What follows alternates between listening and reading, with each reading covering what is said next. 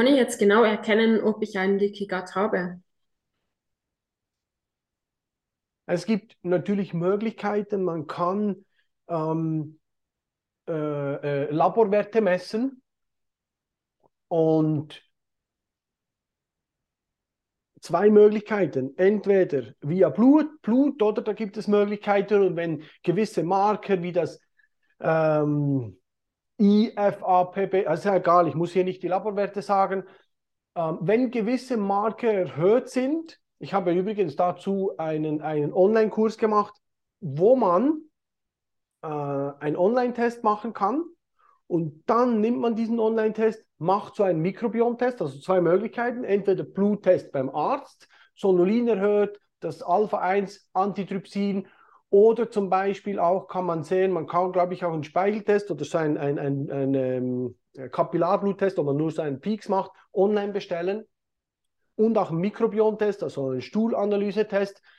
Und dann kann man sehen, zum Beispiel beim Mikrobiontest, wie sieht überhaupt die Zusammensetzung aus? Es sind ganz, ganz viele Werte. Wie sieht die Zusammensetzung aus zwischen Präbiotika, Probiotika? Zum Beispiel, was ist bekannt? Äh, was kennen die Leute? Ähm, äh, Bifidobakterien oder hat mhm. man zu viel von den schlechten? Auch die sind nicht schlecht. Die braucht es auch, aber am richtigen Ort. Und wenn man zum Beispiel sieht, man hat ähm, den Stuhl-pH-Wert ja, im Dickdarm, ist das basisch. Und jetzt denken die Leute immer, ja, aber ich muss doch basisch sein. Das heißt immer übersäuert ist schlecht. Ja, natürlich. Äh, das gilt für die Zellen und für, für, für generell. Aber wir müssen wissen, wir haben wie, genau wie bei der Immunologie, das so gut erklärt ist, deshalb sind es ja über 912 Seiten, wir haben immer ein abwechselndes, das in, in Wirklichkeit ist es gleichzeitig, immer, alles ist immer gleichzeitig. Aber um das zu verstehen, ein abwechselndes Yin-Yang-Gleichgewicht, Tag und Nacht wechseln sich ab, Säurebasen, Oxidantien und Antioxidantien. Jetzt zu sagen, wir brauchen keine Oxidantien, wir brauchen kein Yin, kein. Nein, es braucht immer beides in einem Gleichgewicht. Und jetzt ist eben sehr wichtig zu verstehen, am richtigen Ort. Und so ist es bei den Laborwerten. Ich erkläre zum Beispiel eben Stuhl-pH-Wert. Ist dieser Stuhl, also im, im, sagen wir der Dickdarm dort, der Dickdarm sollte sauer sein. Ja, aber sauer ist gut. Doch, das ist wichtig. So, warum? Abwechselndes Gleichgewicht bedeutet, als erstes haben wir die Nahrung, in unserem Mundraum, wenn wir, wenn wir einspeichern. Deshalb ist es so wichtig, gut zu kauen. Ohne gut zu kauen keine Darmsanierung. Das geht nicht. Dann kommen immer wieder ganze Stücke in den Darm, der ja eh schon geschwächt ist. Ich muss ihm helfen. Genauso wie bei einem Leaky Gut ist immer auch die Bauchspeicheldrüse, in den meisten Fällen jedenfalls, geschwächt. Warum die Bauchspeicheldrüse? Die hat doch mit Insulin zu tun. Nein, sie produziert vor allem, und das ist ihre Hauptaufgabe, die Pankre das, das Pankreas, oder genau, ist ihre Hauptaufgabe, Verdauungsenzyme zu produzieren. Also, im Mund ist es so, basisch, Speichelenzym, Thialin, die Alpha-Amylase, auch ein Verdauungsenzym. Und dann kommt die Nahrung via Speiseröhre, früher sagte man dazu der Schluckdarm, kommt dann, weil alles als Darm angeschaut wurde, kommt es in die Speiseröhre. Und dann in der Speiseröhre kommt es in den Magen. Also hier im Mund, der erste Bereich, oder die erste mechanische mit den Zähnen, oder Verdauung, wird eingespeichert, basisch. Und was kommt als nächstes? Speiseröhre. Und dann kommt der Magen. Und der Magen ist im gesunden Zustand sauer.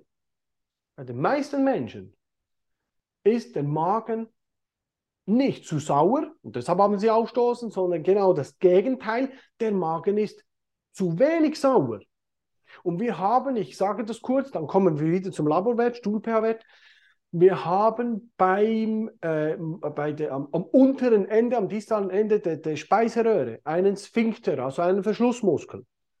Der, der ähm, äh, untere Ösophagus-Sphinkter, weil oben gibt es auch, es gibt überall diese Verschlussmuskeln, ganz einfach. So, und wenn dieser Verschlussmuskel nicht mehr dicht ist, reicht auch nur ein Tropfen dieser Magensäure, und am Anfang merkt man das noch gar nicht, und dann säuert er und entzündet diesen Verschlussmuskel ein bisschen nach oben. So, jetzt müssen wir wissen, dass wir überall, der Magen hat eine, überall im Körper Schleimhaut haben im Verdauungstrakt, auch bei den Augen, überall, wir haben Schleimhäute, ja. Das sind aber nicht nur Schleimhäute, sondern Schutzschleimhäute und der Magen hat eine circa zwei Zentimeter Magenschutzschleimhaut. Jetzt würde sich der Magen selber verdauen oder hätte man eben wie am Anfang einen Magendurchbruch. Das wäre äh, tödlich oder gefährlich, das ist eine Notfallsituation. Und dann hat die Speiseröhre auch ein, eine, eine, eine, eine Schutzschleimhaut, aber die ist viel dünner, viel schwächer. Also heißt, von dieser starken Magensäure, die zwar bei den meisten Menschen vielleicht bei drei ist, immer noch stark, eine pH-Wert von drei, eine Säure, aber im Grunde zu schwach, um die Nahrung, die jetzt kommt, richtig zu verdauen. Und dann wissen wir, dass zum Beispiel, ähm, ja, wie heißt, äh, wenn du irgendwo in Thailand was isst, jetzt habe ich den ähm, äh, Salmonellen, mhm. nur unter einem pH-Wert von 4, also muss richtig sauer sein, können die nicht mehr überleben. Was passiert? Die Leute haben eine zu schwache Magensäure. Es kommen irgendwelche, und dafür ist die Magensäure auch da, um die Dinge zu desinfizieren, die Nahrung auch aufzuspalten und so weiter. Und Bakterien oder, oder Viren, Giftstoffe, die wir nicht wollen, zu eliminieren. Ja, zu, zu, zu, zu, mit dieser starken Magensäure. Und wenn die zu schwach ist, fehlt das eben. Und jetzt kommt der zweite Punkt. Die Leute haben dann Aufstoßen und Reflux. Das heißt, ein Leaky Gut kommt nicht einfach nur, da unten ist es. Nein, es hängt damit zusammen, mit dem Kauen. Es hängt mit der Magensäure zusammen. Es hängt mit der Bauchspeicheldrüse zusammen. Mit allem. Und wenn wir diesen Darm dann in der richtigen Reihenfolge, Entschuldigung, okay, wieder in, in ein richtiges Gleichgewicht bringen, dann kommt auch alles andere wieder ins Gleichgewicht. Also, nochmal, Laborwert Stuhl-pH zum Beispiel ist der, der, der, der Dickdarm in diesem Bereich zu basisch sogar. 8, 8,5. Das ist fatal. Und dann hat man Ammoniak. Ammoniak zum Beispiel ist stark basisch. Ja, aber basisch wäre doch gut. Ja, aber nicht in diesem Bereich. Dann hat man Blähungen, man hat Flatulation oder äh, Flatulenz, oder? Also, also Pupsen und das ganze Leid. Die halbe Welt hat das und sie denken, ja, das ist normal. Nein, ist es nicht. Und auch Blähungen nach dem Essen und so dicke Bäuche, nicht normal und nicht gesund. Hat man nicht. Man kann den Bauch schön einziehen, wenn man gesund ist. Das ist eben schwierig dann, das tut dann schon fast weh, wenn man den, den, den, ähm, den Bauchraum palpiert, also abtastet und abdrückt. So, ein Stuhl-pH-Wert. Und das hat eben damit zu tun, dieser Laborwert zum Beispiel, wenn man eben schlecht kaut und jetzt kommt es in eine Magensäure, die zu schwach ist. Und wenn, wird da draußen gar nicht erzählt, dass dieser Ösophagus-Sphinkter, dieser Verschlussmuskel von der Speiseröhre zum Magen pH-Wert abhängig ist. Das heißt, ich habe es mal erklärt, ähm, du nimmst eine kalte Dusche. Was passiert? Homöostase. Die Gefäße ziehen, yin, kalt. Die Gefäße ziehen sich zusammen.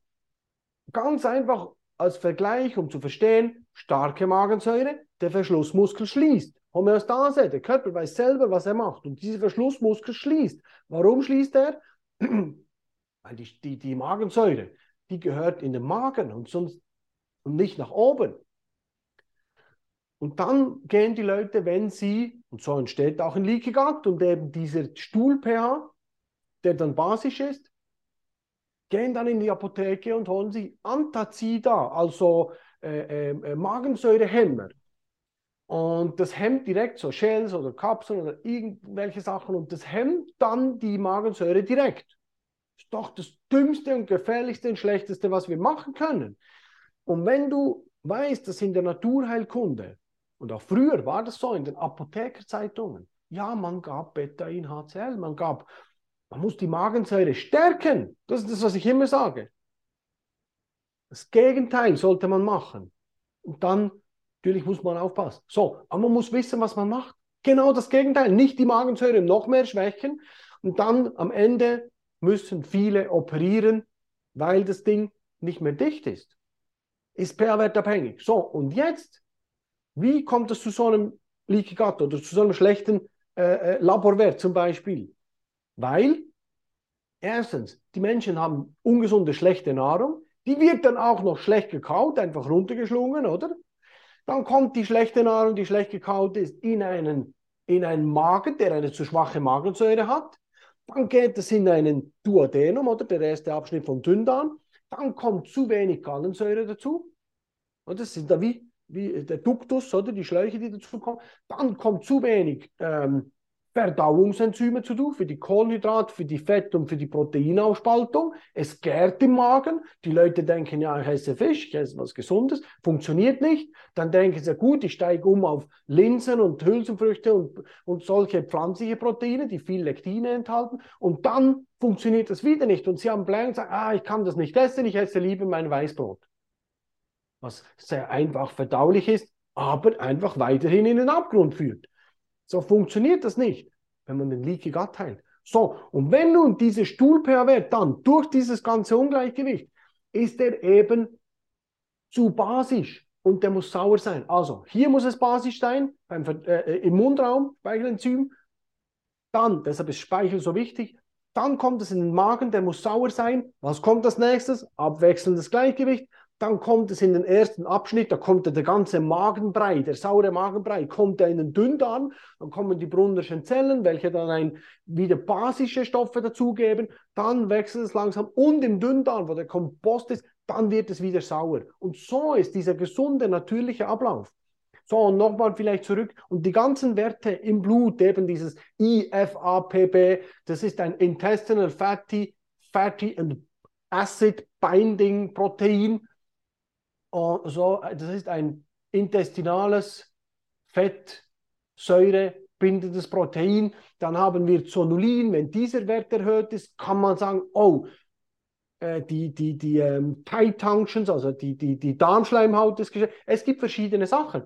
Ich würde einfach immer, und das ist das Einfachste, einen Mikrobiomtest machen und dann sieht man die Zusammensetzung und eben für das, das ist eine ganze Analyse, braucht viel Zeit habe ich diesen Online-Kurs gemacht, wo das auch drin ist, wo ich dann einmal alle Werte erklärt habe im Detail, wo man sieht und dann kann man das alles eingeben und sieht dann, ah, dieser Wert ist bei mir erhöht, das ist nicht erhöht, das, das, das und am Ende hast du ein Resultat und weißt es. Und am Ende hast du dann auch, ja, was muss ich jetzt tun? Und vielleicht kommen wir dazu. Also, und man kann das ja im Blut messen und auch im, im, im ähm, mit einem Mikrobiomtest oder im Stuhl messen.